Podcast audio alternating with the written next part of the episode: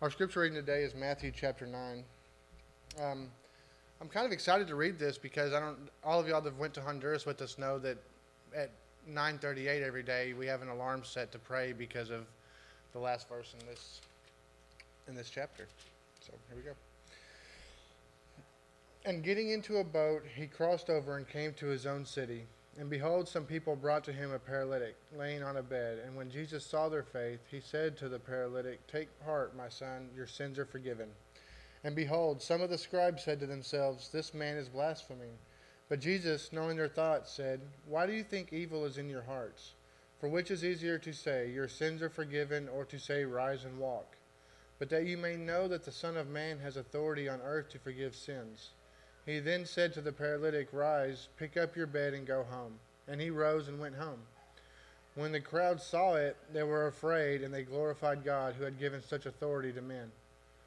As Jesus passed on from there, he saw a man called Matthew sitting at the tax booth, and he said to them to him, Follow me. And he rose and followed him. And as Jesus reclined at table in the house, behold, many tax collectors and sinners came and were reclining with Jesus and his disciples. And when the Pharisees saw this, they said to the, his disciples, Why does your teacher eat with tax collectors and sinners? But when he heard it, he said, Those who are well have no need of, of a physician, but those who are sick. Go and learn what this means. I desire mercy and not sacrifice, for I came not to call the righteous, but sinners. Then the disciples of John came to him, saying, Why do we and the Pharisees fast, but your disciples do not fast? And Jesus said to them, Can the wedding guests mourn as long as the bridegroom is with them? The days will come when the bridegroom is taken away from them, and then they will fast. No one puts a piece of unshrunk cloth on an old garment, for the patch tears away from the garment, and a worse tear is made. Neither is new wine put into old wineskins. If it is, the skins burst, and the wine is spilled, and the skins are destroyed. But new wine is put into fresh wineskins, and so both are preserved. While he was saying these things to them, behold, a ruler came in and knelt before him, saying, My daughter has just died, but come and lay your hand on her, and she will live. And Jesus rose and followed him with his disciples. And behold, a woman who had suffered from a discharge of blood for twelve years came up behind him and touched the fringe of his garment. For she said to herself, If I only touch his garment, I will be made well. And instantly, the, oh, sorry. Jesus turned and seeing her, he said, Take heart, my daughter, your faith has made you well. And instantly the woman was made well. And when Jesus came to the ruler's house and saw the flute players and the crowd making a commotion, he said, Go away, for the girl is not dead, but sleeping. And they laughed at him. But when the crowd had been put outside, he went in and took her by the hand, and the girl arose. And the report of this went throughout all that district. And as Jesus passed on from there, two blind men followed him, crying aloud, Have mercy on us, son of David. When he entered the house, the blind men came to him, and Jesus said to them, Do you believe that I am able to do this? They said to him, Yes, Lord. Then he touched their eyes, saying, According to your faith it be done to you. And their eyes were opened. And Jesus sternly warned them, seeing that no one knows about this. But they went away and spread his fame throughout all that district. As they were going away, behold, a demon oppressed man who was mute was brought to him. And when the demon had been cast out, the mute man spoke.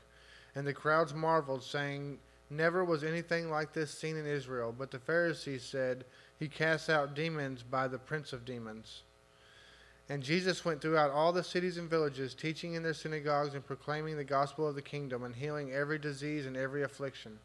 When he saw the crowds, he had compassion for them because they were harassed and helpless like sheep without a shepherd. Then he said to his disciples, The harvest is plentiful, but the laborers are few. Therefore, pray earnestly to the Lord of the harvest to send out laborers into his harvest. Thank you.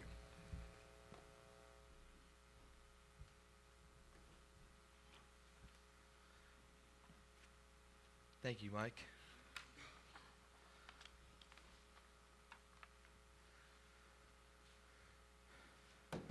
Turn in your Bibles to Proverbs chapter 6. Proverbs chapter 6.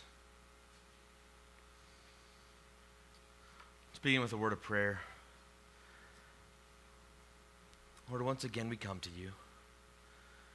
We're ready to worship. We come to your word ready to learn. We come here not, to, not desiring to have our ears itched, but Lord, to hear from your scriptures. Pray, Lord, that you would help me as I present them. Help me to be bold and to be accurate in the way I present your word. Lord, I pray that we as a people would hear this and, and understand where our shortcomings are, Lord, where and uh, repent of sin. And Lord, if there's someone here today who does not know you, I pray that they would accept you as Savior today. Be with us now during this time. Help us to bring you glory. In your name, amen. We've been walking through the book of Proverbs, and we've been seeing that foolishness ultimately is sin. It's not just mere foolishness, it's actually sin. Continuing on this idea, this passage brings us to a stark reality. Too often, many of us take a very light attitude toward our sin. We come to the conclusion that lying isn't really that bad. In fact, many of us even suggest that lying is necessary in our regular lives. We come to the conclusion that sex before marriage is just no big deal. God understands, uh, everyone does it, right?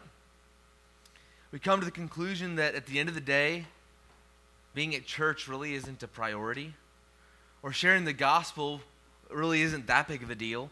God understands that I'm busy, uh, or He understands that I'm that I'm just really shy, right? Then, because of our determination to minimize sin, we actually end up skewing our view of who God is, making him into our image until he ultimately looks nothing like what Scripture describes. And worse yet, many of us are just fine with that. We come to the conclusion that since I take a light attitude towards sin, that God must have the same attitude lying, sex outside of a biblical heterosexual marriage, or even distancing ourselves from congregational gatherings and sharing the gospel really don't matter to God. He knows our hearts, and therefore, he, he knows that I'm a good person. So those areas don't really matter to Him. After all, God loves everyone and everything, right? Is any of this true? Are any of these ideas biblical? Is God as passive about sin as we have become? Our passage today is going to hit us square between the eyes and show us that our view of God may be off, and therefore our view of sin may be off. Today we'll be looking at areas of our lives that Scripture is clear about and that God says that He actually hates. Look at our passage in Proverbs chapter 6, beginning in verse 1. Proverbs chapter 6, beginning in verse 1, says this My son, if you have put up security for your neighbor, have given your pledge for a stranger, if you are snared in the words of your mouth, caught in the words of your mouth, then do this, my son, and save yourself. For you have come into the hand of your neighbor. Go, hasten, and plead urgently with your neighbor. Give your eyes no sleep and your eyelids no slumber. Save yourself like a gazelle from the hand of a hunter, like a bird from the hand of a fowler. Go to the ant, O sluggard. Consider her ways and be wise. Without having any chief, officer, or ruler, she prepares her bread in summer and gathers her food in harvest. How long will you lie there, O sluggard? When will you arise from your sleep? a little sleep, a little slumber, a little folding of the hands to rest, and poverty will come upon you like a robber, and want like an armed man. A worthless person, a wicked man, goes about with crooked speech, winks with his eyes, signals with his feet, points with his finger, with perverted heart, deceit, devises evil, continually sowing discord. Therefore, calamity will come upon him suddenly. In a moment, he will be broken beyond healing. There are six things that the Lord hates, seven that are an abomination to him haughty eyes, a lying tongue, and hands that shed innocent blood, a heart that devises wicked plans, feet that make haste to run to evil, a false witness who breathes out lies, and one who sows discord among the brothers. So, as we've looked at this passage, as we've read through this passage, it's really helpful for us to understand some of the structure going on here. Some of the structure. What, what does this have to do with what's going on? If you think about this, right? Proverbs chapter 5 we're, we're still in the introduction to the book of Proverbs. The first nine or ten chapters are introducing the book of Proverbs to us, and then the Proverbs themselves actually don't start until after the introduction. So, what's going on here in this introductory section? What is being, what is happening? What's tying this all together? Last week we looked at Proverbs chapter 5. We looked at sexual immorality, and we talked about uh, we talked about how, how, how that can destroy you, how that can and will ultimately destroy you. So, what is going on here? Here in chapter 6, verses 1 through 19, it's actually sandwiched between yet another section about sexual immorality at the end of chapter 6, all the way through chapter 7. So, what's this doing here? What is in, what's going on? Why is this here in the middle? Now, functionally, structurally, this passage, these 19 verses, function as a, as a appendix to chapter 5. They're continuing the same kind of thought process, and let me show you what, that, what I mean by that. This passage is these 19 verses. They continue this theme of self inflicted impoverishment from interactions with strangers. In chapter 5, it talks about the strange woman. In chapter 6, the first couple verses, it talks about dealings with a stranger. Wickedness also in these two passages is, is, uh, is dealt with by the Lord as the final act of judgment, as the final agent, agent of judgment. In chapter 5, we saw how, how sexual sin will lead to uh, judgment by the Lord. And here we see the same thing. By the end of verse 19, we've seen that God stands as judge over this sin. One scholar suggested that it's possible that these 19 verses were inserted in here to show that the type of naivety and wickedness that this type of, wicked, of naivety and wickedness is just as dangerous as dealings with a strange woman. Raymond Ortlund Jr. continues to describe this, this structure here. He shows that there's basically then there's there's three different types of people that are described in this passage. He uses a negative example, but each of these negative examples are given to show a positive aspect of wisdom, a positive teaching about wisdom. Essentially, these three passages, these three sections, go from bad to worse. In, uh, in in the verses 1 through 5, he speaks to the Son, right? He says, My son, do this. He speaks to the Son directly about, about being a surety for, uh, for someone else. In, in uh, verses 6 through 11, he speaks to the sluggard, to the lazy person about their laziness. And in verses 12 through 19, rather than speaking directly to them, he speaks about this wicked or disruptive person in verses 12 through 19 without even addressing him. God even feels so strongly about these wicked people, that these destroyers of the community, that in verses 12 through 19, he doubles up against them and, and, and, and attacks them a, a second time in the, in the end of the, of the section there. In this first section, though, we're, we're warned against, we're, we're, this is a warning, but again, this warning, this negative example is giving us a positive teaching about wisdom. This first one we see here is we are asked, we are told to be responsible. To be responsible. Look at again at verses 1 through, uh, 1 through 5 here. It says, My son, if you have put up security for your neighbor, have given your pledge for a stranger, if you are snared in the mouth of your words, caught in the words of your mouth, then do this my son, and save yourselves, for you have come into the hand of your neighbor. Go, hasten, and plead urgently with your neighbor. Give your eyes no sleep, and your eyelids no slumber. Save yourself like a gazelle from the hand of the hunter, like a bird from the hand of the fowler. We are called here to be responsible, especially in this case with our finances and with our own security. Is that he says here at the beginning of the passage, he says, to he warns against putting up security for, uh, for your neighbor. So, what does this mean? What does it mean to put up security? This is essentially like the same idea as co signing a loan. It's putting yourself up as collateral, underwriting someone's speculative risk, getting into a partnership when your partner's default can bring you down.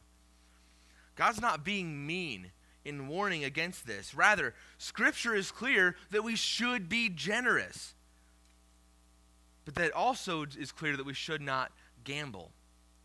We should be generous with our money, but we should give freely, not expecting it as a loan, not taking it in that kind of a way. And we are also told in Scripture not to gamble with our money, not to take risks that we ought not to take. If we are going to give someone give to someone, we should do so freely, not in a way that enslaves us to a debt.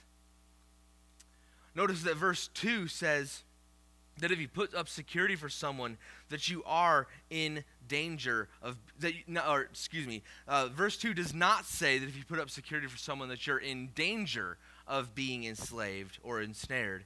Rather it says that you are ensnared. If you put up security for someone, if you've done that, if you've taken on someone else's debt in that kind of a way, Scripture does not say you might be in a dangerous situation. It says, no, you are ensnared. You are enslaved by this. Verse 1 clarifies then who this is talking about. Who is it? Who is it that is in mind? Um, it gives two titles just in verse 1 alone and talks about a neighbor and a stranger. Verse 1 if you have put up security for your neighbor, have given your pledge for a stranger. Are these talking about two different people? I would argue no, that, the, that, the, that Solomon has in mind the same exact person. This father speaking to his son has in mind the same exact person. It's more likely here that, that neighbor describes the son's perspective, right? This is a neighbor, they're a friend, They'll, they won't let me down, they're going to be fine, right?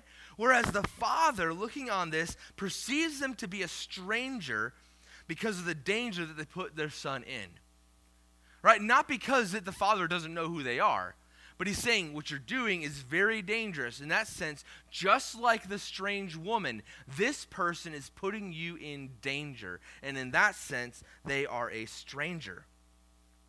They're a stranger because they cause danger and destruction, not because the son does not know who they are. Verse 3 then gives the prescription for getting out of this, tra- out of this trap. Verse 3 says, Then do this, my son, and save yourself. He says, Save yourself. The word here, if you go continue on, it says, Save yourself, for you have come into the hand of your neighbor. Go, hasten, and plead urgently with your neighbor. This word here that's translated hasten this, this Hebrew word also means to humble yourself. In other words, go to him on your hands and knees, willing to let him call you all sorts of nasty names, letting him trample all over you, admitting how stupid you have been, and get out of the deal. Right? You don't expect if someone if you co-sign a loan with somebody, you don't expect that person to be just okay if you want to bail on them, right? They're going to say, Well, who, do you think you are? Right? They're going to be mad at you. Solomon says, God says, this proverb says, let him do it. Let him call you all sorts of nasty names. Get out. It says, Go, hasten, or humble yourself and plead urgently with your neighbor. To plead urgently with the person means to pester or badger them, right? Come on, let me out, let me out, let me out, let me out, let me out, let me out, right? Ray Ortlund Jr. again says uh, it means leaving a string of messages on their voicemail, right? Keep calling them, leave a bunch of messages. Just hoping things will work out, Proverbs says, is foolish. To get yourself in this situation and say, well, I really don't want to get out of it. I just hope it all works out in the end. Proverbs says that is foolish to do so. I heard a story about a man once who made this similar kind of mistake. He was at home one day when a friend of his came by to ask him to co sign a loan for $250,000. The bank wanted more security. This man thought, he's a good guy. I care about him. I don't want to disappoint him. and he signed it. He knew Proverbs 6, he knew this passage, but at that moment he forgot it. Then that friend went belly up, and the bank came after that man. He lost $100,000 in cash. And the bank did not let up on him until he begged them not to throw his wife out of their house. He had jeopardized his wife's future. He repented before God, and thankfully, over the next 10 years or so, God graciously restored the lost money to him. But that was just an act of pure grace. It doesn't mean that what he did was okay, it means that what God did was just purely gracious to him. Proverbs tells us if you were in this kind of an arrangement where you are holding credit for someone else, you need to get yourself free. Don't worry about whether or not they will call you names. You must take back your own responsibility for your life. If someone else has done this for you, you say, I've got a friend, they co signed a loan for me. The best thing you can do for that person is to set them free. Don't let them make the same mistake, right? Don't let them be the fool in this, in this case. Go to them and say, Look, I shouldn't have done that. I need to take responsibility for my own debts, and I want to get you out of this if we can. Right? Secondly, we see here we are asked, we are called by this, by the by the book of Proverbs, by the Lord, by this Father to be productive. We're called to be productive. It says, Go to the ant, O sluggard, consider her ways and be wise. Without having any chief officer or ruler, she prepares her bread in summer and gathers her food in harvest. How long will you lie there, O sluggard? When will you arise from your sleep?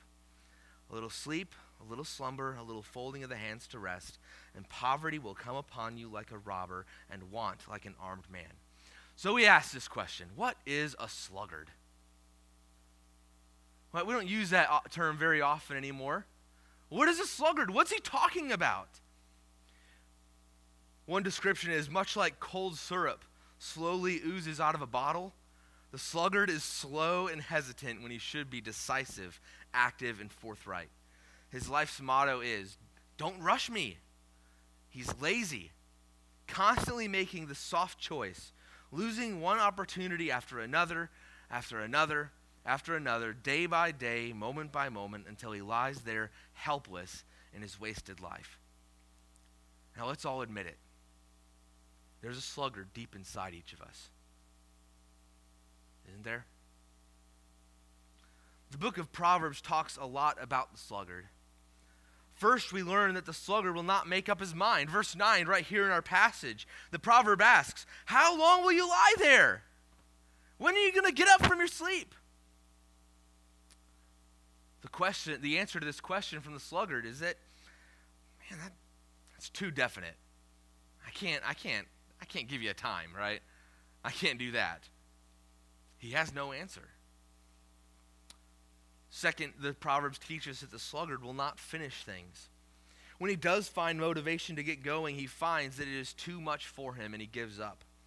Proverbs 26, verse 15 tells us the sluggard buries his hand in the dish, it wears him out to bring it back to his mouth the image I get in my head. Imagine, imagine your own children or your own grandchildren or even the children that were right here for children's sermon. There's a bowl of candy in front of them, right? And you say, go ahead and grab all that you want. And they stick their hand in the jar, they stick their hand in the bag, they stick their hand in the bowl, and they leave it there because they're too lazy to bring the hand back to their mouth. Right? They say, man, these M&Ms are going to be great. I can't wait. it's too much work. Right? This is the image that Proverbs is bringing to us. It's a crazy idea, right? But this is the life of a sluggard. He does not stick with a task all the way through to a strong finish. Ultimately, he is a shallow person. Even when given the opportunities, he squanders them. Third, the sluggard will not face things as they are. Rather than embrace the challenge of life, he dreams up excuses. Proverbs 22 13, I love this, tells us the sluggard says, There's a lion outside. I'll be killed in the streets. Really? I highly doubt that there's a lion out there on Main Street. Right? That would be like somebody telling me, all right, you got to get up. I'm like, well, there might be a lion out there. Right? You're thinking, what are you talking about? What in the world, right? What's really out there is not a lion. What's really out there is a job, it's life, it's a mission to fulfill for Christ. So, what does the sluggard need to do? Proverbs tells us here in this passage go to the ant and take notes. What a humiliating call, right? He doesn't say, study the most important people and the best theologians and read the best books. No, he says, go to the ant. But you, spe- you see, especially for us guys, we need this. Ray Ortlund Jr. again explains we are so accustomed to being wait and see, hang back, and critical and guarded that we don't even feel the shame of it anymore. A church, rather, that's filled with men that are energized, men that are working, men that are engaged, men who have intensity, men of conviction and action. That is exactly what this world needs to see in our churches today. But to display Christ that strongly, we need to humble ourselves and admit our need and accept God's simple remedy. It's so, it's so humbling that we, whom God created to rule over all of creation, need to learn how to live from an ant. So then we ask the question what can we learn from an ant? What can we learn? The text gives us three lessons that we can learn from ants about our sluggard ways. First, we see the ant has inner motivation. This, pro- this ver- says, says, without any chief, officer, or ruler. Now, we need to understand this proverb was written before modern science and before those kind of studies about the authority structure in ant colonies. But so Solomon here is using the best knowledge that he has in his time. Further, we see in this, this that this passage actually still appears true. Have you ever watched ants? You don't ever see, there's not like an ant, a bigger ant behind, like with a whip going, keep going, keep going. Whoosh, whoosh, whoosh. Right? You don't see that. So it seems to that seems to be the case that on their very own they go and do what they know needs to be done. Verse 7 and 8 says that the ant has no chief or ruler, yet she still gets the job done. The ant has within her all the motivation she needs to push forward. Second, we see that the ant is a hard worker. Look again at verse 8. It says, She prepares her bread in summer. Even in the hot sun, she continues to work hard, grabbing one grain at a time. Third, we see the ant is an expert at future preparation. Once again, in verse 8, it explains that she gathers her fruit, gathers her food in the harvest. The ant works today to prepare for tomorrow. She's not hoping that life will go her way. She's getting out ahead of the next season of life. Do you want to be a more godly man or a more godly woman by this time next year? If so, how are you going to do that? Do you want to be prepared for the next trial that God brings your way? Do you want to be prepared that for, that, for that trial that God will inevitably bring to you? How are you going to do that? How are you going to make that happen? What's your plan?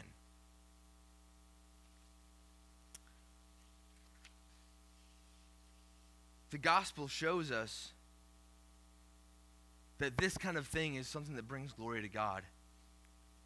This gospel shows us such glory in God and in ourselves because of Christ that gospel centered people become accomplishment hungry. Christian homes and church families ought to be like an ant hill, everybody actively achieving together. Wise people love goals and strategies to leverage their present into a better future. Sluggards are waiting for something to turn up. The ultimate truth is that it won't. Sluggards also are procrastinators. Sluggards are procrastinators. Notice verses 9 through 11. It says, it says, How long will you lie there, O sluggard? When will you arise from your sleep? A little sleep, a little slumber, a little folding of the hands to rest. Right? Let me hit that snooze one more time. Let me hit that snooze one more time. Oh, I just need a little bit more sleep, guys. I'm just going to. Does anything get accomplished? How long is a little? A little turns out usually to be a little bit more than a little, doesn't it? It turns out to be a lot. The sluggard will put off things endlessly until it's too late. Procrastination can cause you to lose your job. Procrastination can cause you to lose your ability to provide for your family.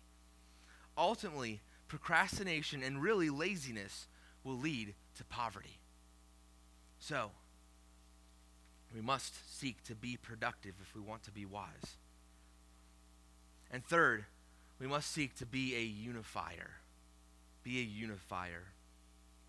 We're to read verses 12 through 16 here. It says, A worthless person, a wicked man, goes about with crooked speech, winks with his eyes, signals with his feet, points with his finger, with perverted heart devises evil, continually sowing discord. Therefore, calamity will come upon him suddenly. In a moment, he will be broken beyond healing. There are six things that the Lord hates, seven that are an abomination to him haughty eyes, a lying tongue, and hands that shed innocent blood, a heart that devises wicked plans, feet that make haste to run to evil, a false witness who breathes out lies, and one who sows discord among brothers. We must be people who seek unity. This final person that we meet is, a, is called the worthless person. He's a wicked man. The, this person seeks to destroy everyone around him. The word here used for worthless is the Hebrew word Belial. You may have heard that word before. It means without benefit or profit or use. The New Testament uses this same term to describe as, as a name for the devil himself. In 2 Corinthians chapter uh, 6, verse 15, it says, What accord has Christ with Belial? Can they go together? No. For this area, we will talk specifically about a church context. In many churches today, we have people who are not just doubters and skeptics. In fact, doubters and skeptics are often good to have in a church, right? We can teach them, they can learn, they can ask us questions, they can help sharpen us. But many churches also have members and leaders who are just not on Christ's side. They're not just skeptics and doubters, they are actually functioning as enemies of Christ. Everyone sins stupidly, but some peop- church people sin aggressively. These are the kinds of people that our passage condemns. We see in our passage that these people sin in, in little ways but that those, those little things make a huge impact. Notice the actions in verse 13 and 14. It says, He winks with his eyes, signals with his feet, points with his finger. It says, With perverted heart he devises evil, continually sowing discord. Winking, signaling, and pointing all spread disunity and destruction. Looking across the room to roll your eyes to your friend to show your dissatisfaction with the sermon using Sunday lunch to complain about the pastor or about the music. The scripture calls us to be unified. We are called to build each other up, not to tear down. Would you want to go to a church where everyone was just looking for what was wrong? Just seeking for ways to talk negatively about each other? Of course not. God is clear about what he will do with the person who acts like this in verse 15. Essentially, God is saying that he will punish that behavior. says, therefore, calamity will come upon him suddenly. In a moment, he will be broken beyond healing. What God is telling us, what God is telling us is that he will punish that behavior because his son died to bring us together in unity. He does not take this lightly then we notice how strongly God feels about those who cause disunity. Verses 16 through 19, it says, There are six things that the Lord hates, seven that are an abomination to him. And then he gives a list. I want you to think about this list for a second. Right? First of all, let's think of that phrasing, right? Six things the Lord hates, yet seven. Why didn't he just start with seven? Right? In fact, what we have here is a poetic device that's used to highlight one of these aspects. In fact, Scripture does this in several different places. I, think of a time in Job. I think there's another place later in the Proverbs where some similar structure is happens. This poetic structure is called. I'm going to give you the technical term just because for fun, and you guys are intelligent people, right? This is called X X plus one type of poetic structure, right? It's X X plus one, where a number is mentioned and then another number with one added to it is then mentioned, right? Typically, then, the plus one is the emphatic piece of the poetry, it's the highlight, right? The focus of the statement. All of these things arrogance, lies, murder, which Jesus defines as hating one another, devising wicked plans, running to evil, spreading lies and gossip are all ultimately symptoms of a person who spreads discord, who breaks unity among the brothers. There's another interesting aspect of this particular paragraph. Notice how well it parallels with the passage right above it. The man that's described in the, in, in, in, the, in the passage right before it has a list of things that he does to sow discord. Right? He winks with his eyes. God condemns haughty eyes. Right? He points with his feet. God condemns running with his feet to evil. This man uh, this man points with his finger, and God says, This man's hands shed innocent blood.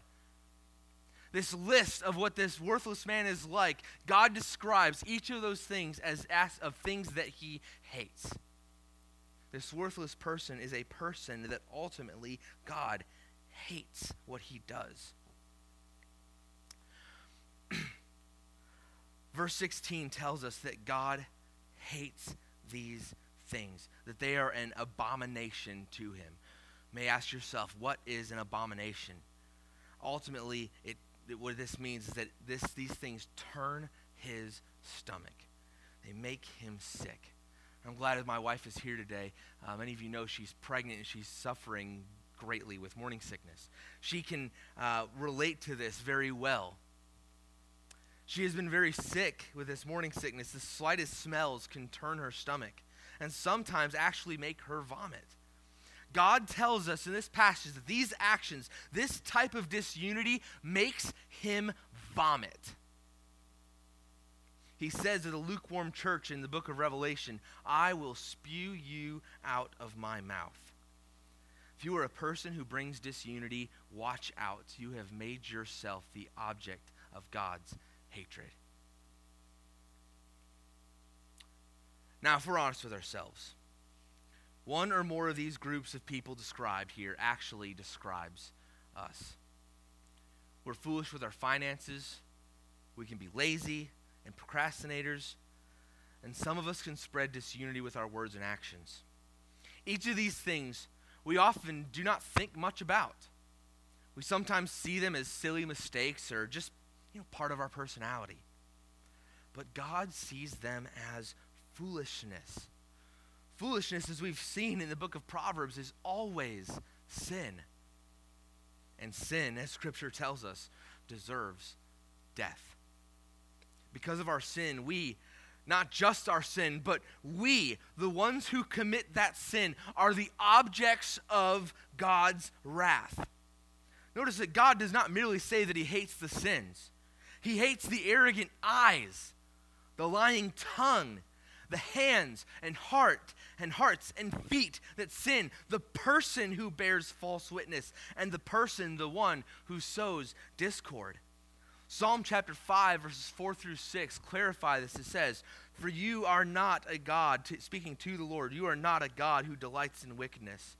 Evil may not dwell with you. Notice the similarities here.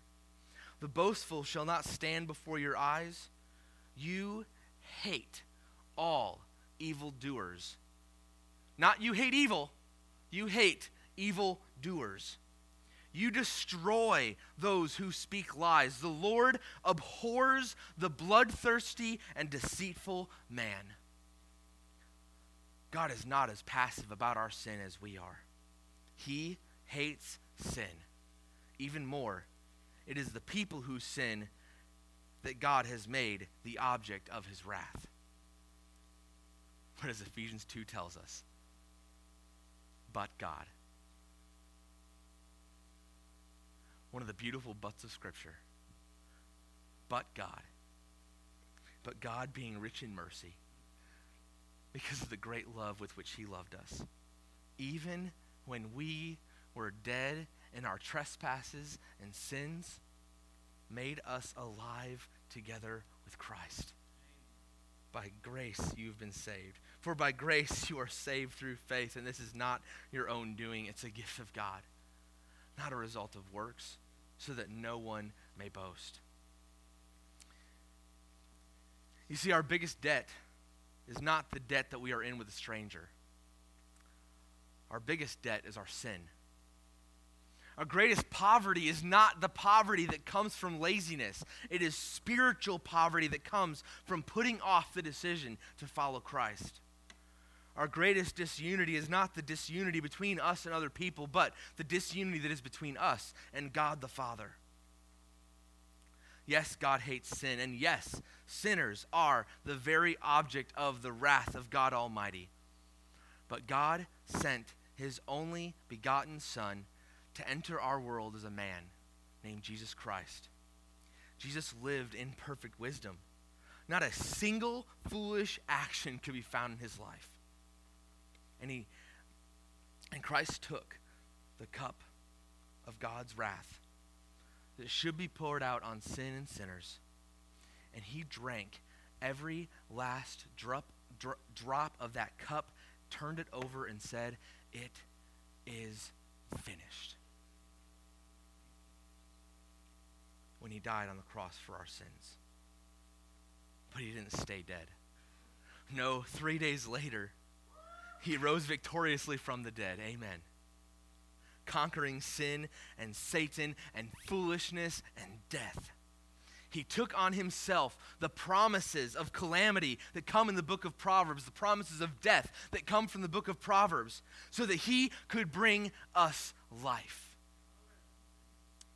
Proverbs tells us that the beginning of wisdom is to worship the Lord to have a relationship with it with wisdom that is a relationship with jesus christ who the scriptures tell us is our wisdom you may find yourself to be caught in foolishness, but there is hope. There is life in Christ. Will you trust him today? we've seen three different areas of our lives that you may need to repent of. There may be some foolish financial transaction that you've gotten yourself into, into, into. We must repent of that. We must tell the Lord that, we, uh, that, that what we did was wrong, that it was sin, and that we must get that area of our life back under control. We saw a second area of life laziness. We could probably fill the altar with every single one of us. Because every one of us are procrastinators and lazy. We all have some aspect of that within us. Yes, we must repent of that laziness. And yes, we must seek to be productive. We also saw this worthless person. Perhaps you're a person who sows discord. Perhaps you're a person who, who has made it a goal to stop the work of God because of your own discomfort, because of something you don't like, or whatever the case may be. God calls you to repent of that. Maybe you have something personal, one of those sins that you need to deal with between you and the Lord. Maybe for you, you're you see this passage and you say, I am not a believer. I need Jesus.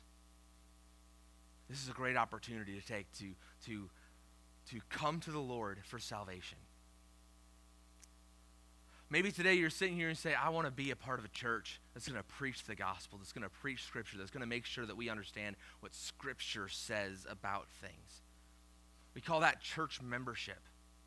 If you're interested in being a member of our church and being a part of this community of faith, this would be another great opportunity to come, to come and talk to me, and I'd love to share with you how, how we can make that happen, how we can make steps toward that to take place. As we move into this invitation, let's, let's begin with a word of prayer.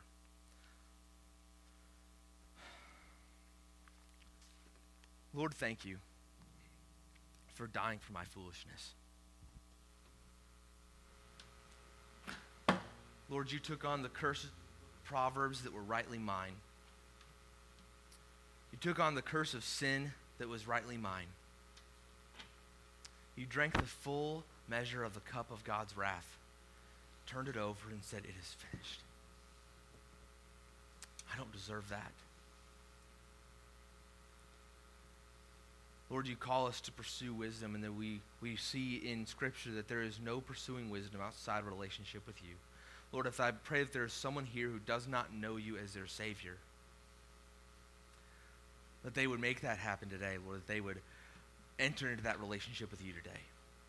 Lord, however you're working in people's hearts, whatever way that you are, that you are, the Holy Spirit that you are drawing people, I pray that they would respond to your word. In your name.